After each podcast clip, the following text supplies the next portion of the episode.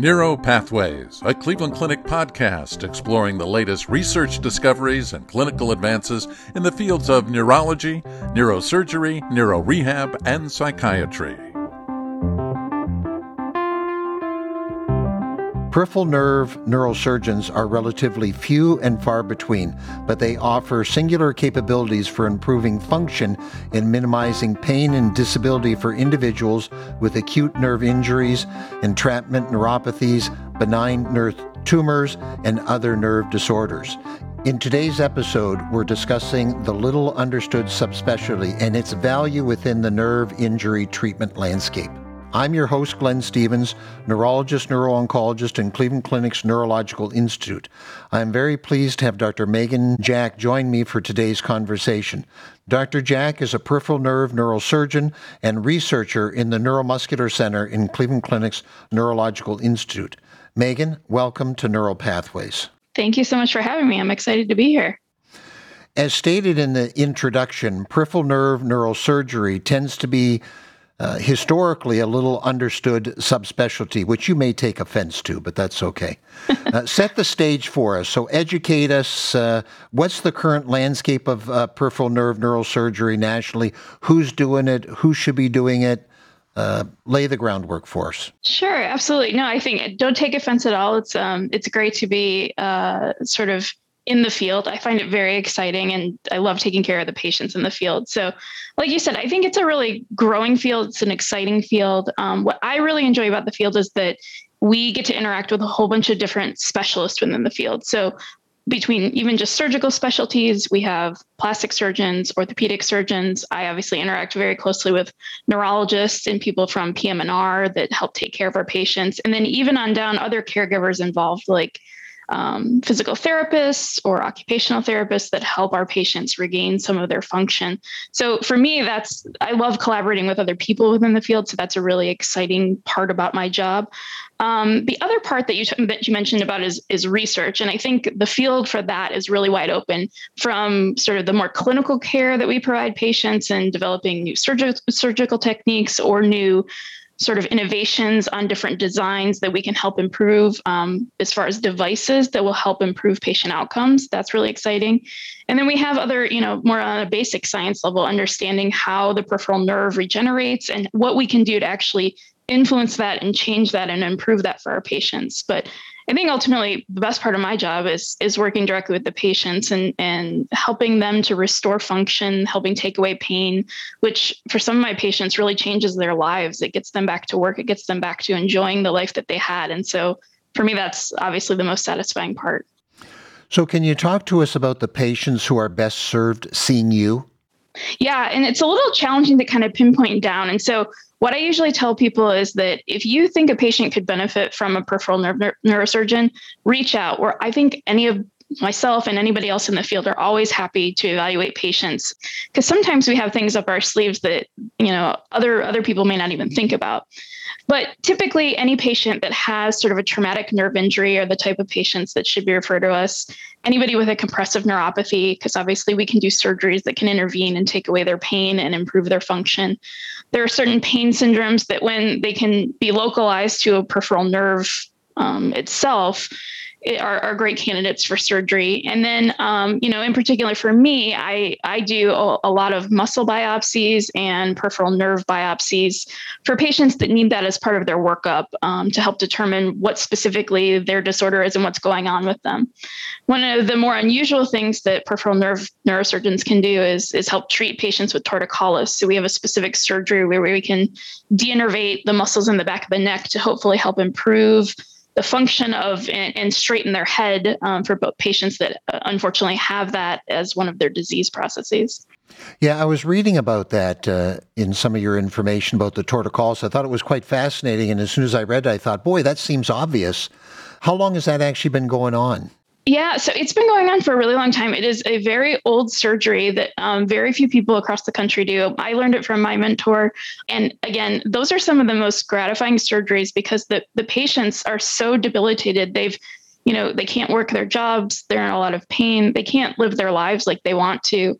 Um, but by doing the surgery, you can really give them back their life. And I've had some of those patients are the most happy patients that we have.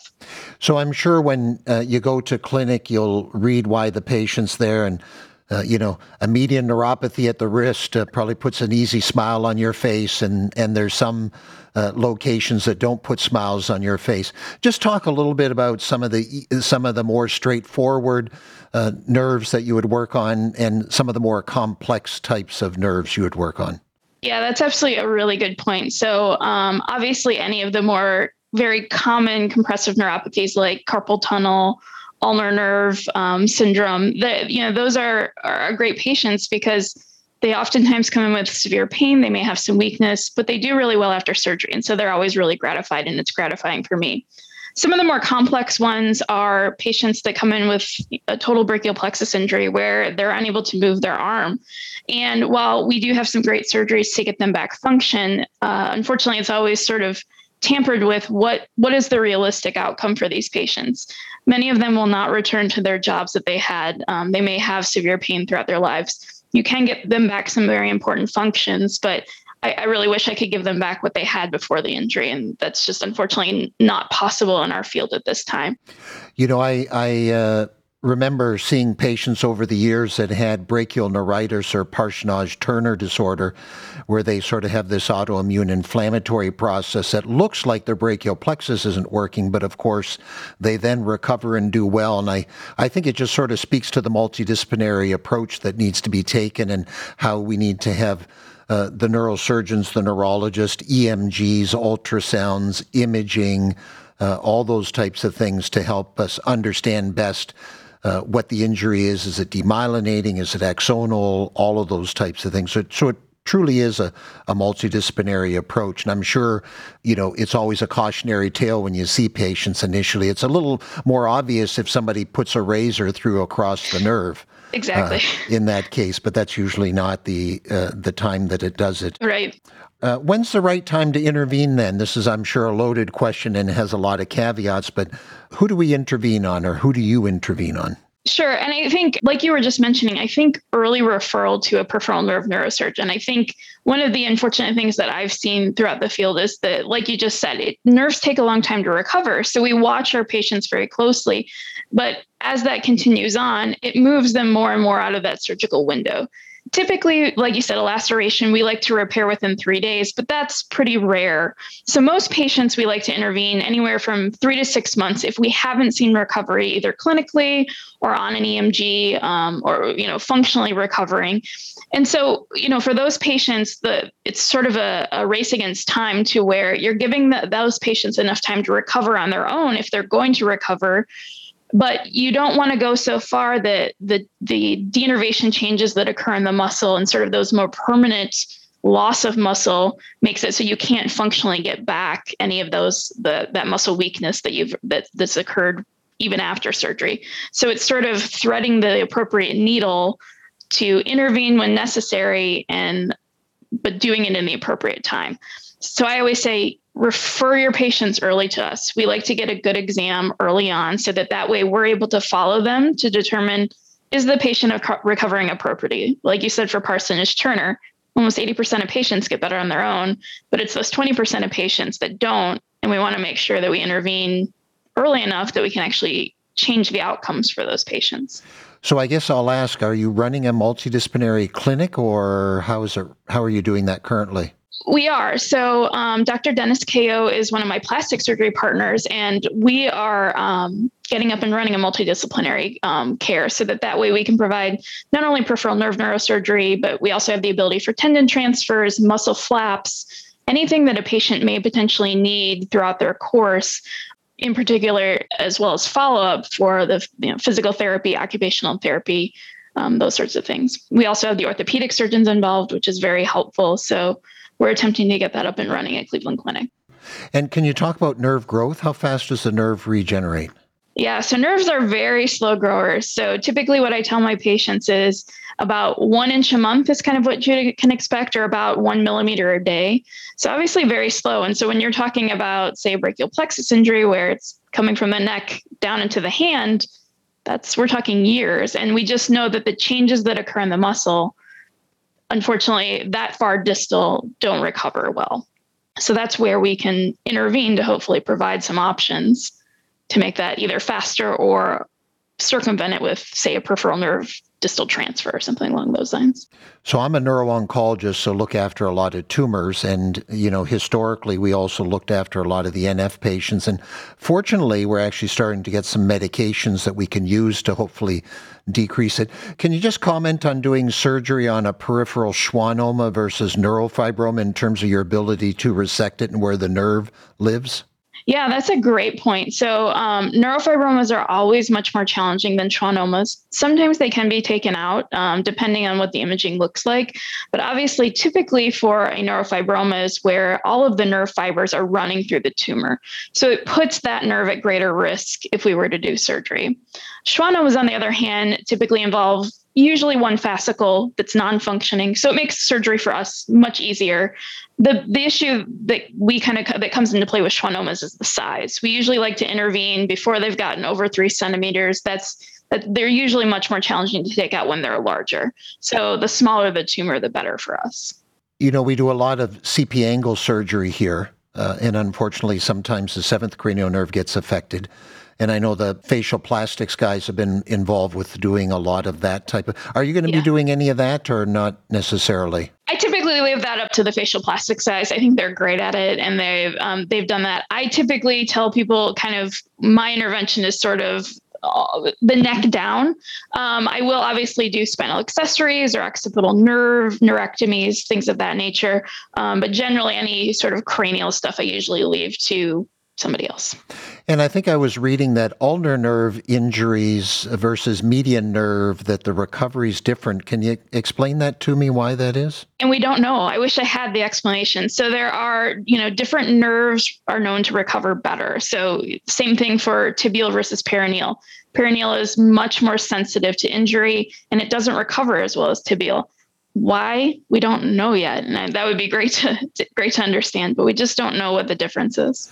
Yeah you know i sometimes see patients in the hospital especially if they've lost a lot of weight and been in the hospital for quite a while and they're laying down and they'll affect the ulnar nerve or the peroneal nerve. And i always think well maybe it's just a demyelinating problem and it should recover. But i guess now that i know a little bit more about the ulnar nerve for you maybe i need to be a little more concerned about these think usually in patients like that, where you know they've been bedbound for a while, those are the you know where they run superficial. Those are typically demyelinating or pressure palsies. They usually get better on their own, um, but it is definitely something to keep an eye on. And we have seen even patients that get pressure palsies.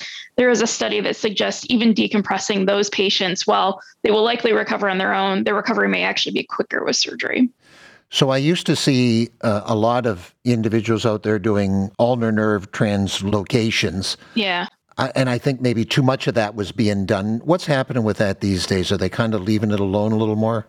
Um, I think the data out there isn't great to suggest what you should actually do. I guess my feeling is the ulnar nerve is supposed to be there for a reason. If you are showing signs of compressive neuropathies, I will decompress it. The only time I really do a transposition is if there is evidence that the nerve is subluxing. Beyond that, the nerve can live there. And if I'm your patient and I had surgery, and obviously there's a lot of nuances to this, but what do you tell me about my recovery? Uh, yeah. What's going to happen? What am I going to notice? That's a great question. You know, when we're talking about compressive neuropathies, uh, you know, hopefully you should, obviously, you're going to have pain after surgery. We do like to give the appropriate medications to help treat that. Um, but my hope is that you wouldn't start to notice either your sensation loss or the pain that you're having from that and even potentially the motor symptoms, if those are involved, should slowly start to recover over the next few months. Um, again, the nerves take a while to recover, and that's the same after sort of any injury, whether it be traumatic or you know a compressive neuropathy. But the hope is that you should get better. And what nerves can you fix, replace, sensory, motor, pain? Is there a limit to which nerves you can fix? Yeah, at this point in time, there's really not. So, you know, I think the field for a long time focused mostly on the motor symptoms, but I think we've recognized how important sensory is now as well. And so I think that's a growing aspect of our field. So we're doing oftentimes, say for brachial plexus injuries, we'll do primarily sensory transfers, say to the median nerve to hopefully help regain some hand sensation, whether that be for recovery itself or in the future if the, that patient's going to have a prosthetic placed. Similarly, I think there's a wide open field for treatments of neuromas um, or post amputation pain, where we have some options, the ways that we treat nerves at the time of primary surgery to hopefully either A, help prevent that, or if they do end up going on to develop ways that we can treat that so that that patient's not having pain anymore. Uh, I see, you know, patients have Bell's palsy will get synkinesis where they get aberrant regeneration of the nerve. Do you see that when you uh, transplant a nerve or not? Generally not. The way that we, you know, coapt nerves when we do that, we we suture them together. So typically they are regrowing into sort of that distal portion. The issue that we see sort of that synkinesis or the aberrant outgrowth is is in those times where you actually do a neurectomy or cut nerves. If that if those nerves tend to sprout to the skin, those are the patients that are going to get those painful neuromas or have pain at the site that you did surgery. And so you have to do something to the nerve either implant it into muscle or suture muscle around it or implant it into a different nerve in order to prevent that aberrant outgrowth. But typically, when we're doing when we're suturing nerves together or using a some sort of grafting technique, the nerve to nerve is really what we're doing, and so you really don't see that aberrant sprouting. So the rubber meets the road when uh, you know you disengage from the spinal cord itself. Uh, what can we do if someone has a trauma and the motor root gets avulsed? Yeah, that's a good point. And so, um, one of the things initially that I say is it, it, it, can be hard to tell completely if it's if it's avulsed. So we have imaging techniques that help us with that. Either, you know, imaging techniques like MRI or CT myelogram can give us an idea, but they're not 100%. So really, at the time of surgery, I do nerve testing to determine are MEPs or SSEPs present that help us determine is that nerve still functional? So, say C5, is that really avulsed from the spinal cord or is it not? And so, what's helpful is we can utilize that if we see that it's, you know, everything suggested up until the time of surgery that there was an avulsion, but intraoperatively we have neuro, neuromonitoring that suggests it's not. That's great for that patient because we can utilize that nerve root to either graft into some some other distal target or utilize that in our surgery to hopefully regain more function than we were even anticipating. So, nerve root avulsions are very challenging in our field. They make our job much more challenging, and therefore, we have to utilize other nerves that aren't attached to those nerve rootlets um, to overcome them. So, you mentioned earlier, and I guess this is the direction for it about research What's going on in your particular area of interest? What are you interested in? What are you looking at? Uh, where's the exciting stuff? Yeah, I think, you know, clinically, there's a, a, wide variety. So, you know, one of the things that people are now starting to do is to look at C7 nerve root transfers for stroke um, to hopefully help with the spasticity and even potentially regain some functions that are lost so I think that's a really exciting field that we're seeing more on a clinical basis. I think, like you mentioned, any of the patients with neurofibromatosis and the, some of the new drug treatments that are coming out and how that, that affects some of their plexiform neurofibromas or other schwannomas um, is a very interesting field uh, that, that will that will be ongoing, as as you know.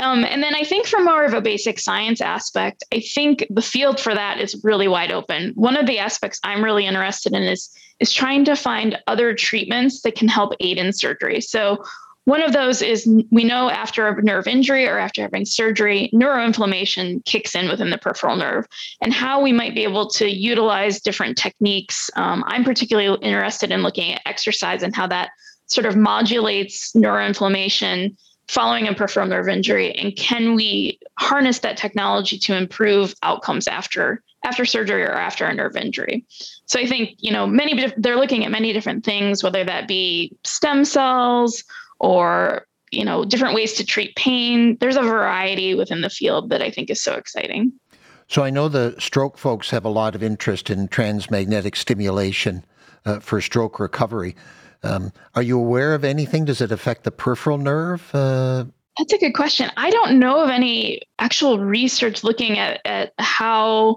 that affects the peripheral nerve, but it would be really interesting to see. Well, you can put me down as a sub PI. exactly. When you, yep. when, you, when you submit that. Anything else that we haven't covered that you think's important for our listeners to uh, know? I I, you know, I really think it's important just now that we have this subspecialty here and we're trying to collaborate not only with orthopedics and plastic surgery, um, but across Cleveland Clinic to help develop this. Refer your patients early. We're always happy to see them. We may not have a surgical intervention, but at least we've ruled out that we do, and no patient is missed that we could give them an opportunity to improve. Well, Megan, this sure was educational for myself, and I'm sure for our listeners slash readers. Thank you very much for joining us uh, today, and we look forward to working with you in the future. Thank you so much. It's been great. This concludes this episode of Neuro Pathways. You can find additional podcast episodes on our website, clevelandclinic.org slash neuro podcast or subscribe to the podcast on iTunes, Google Play, Spotify, or wherever you get your podcasts. And don't forget, you can access real time updates from experts in Cleveland Clinic's Neurological Institute on our Consult QD website. That's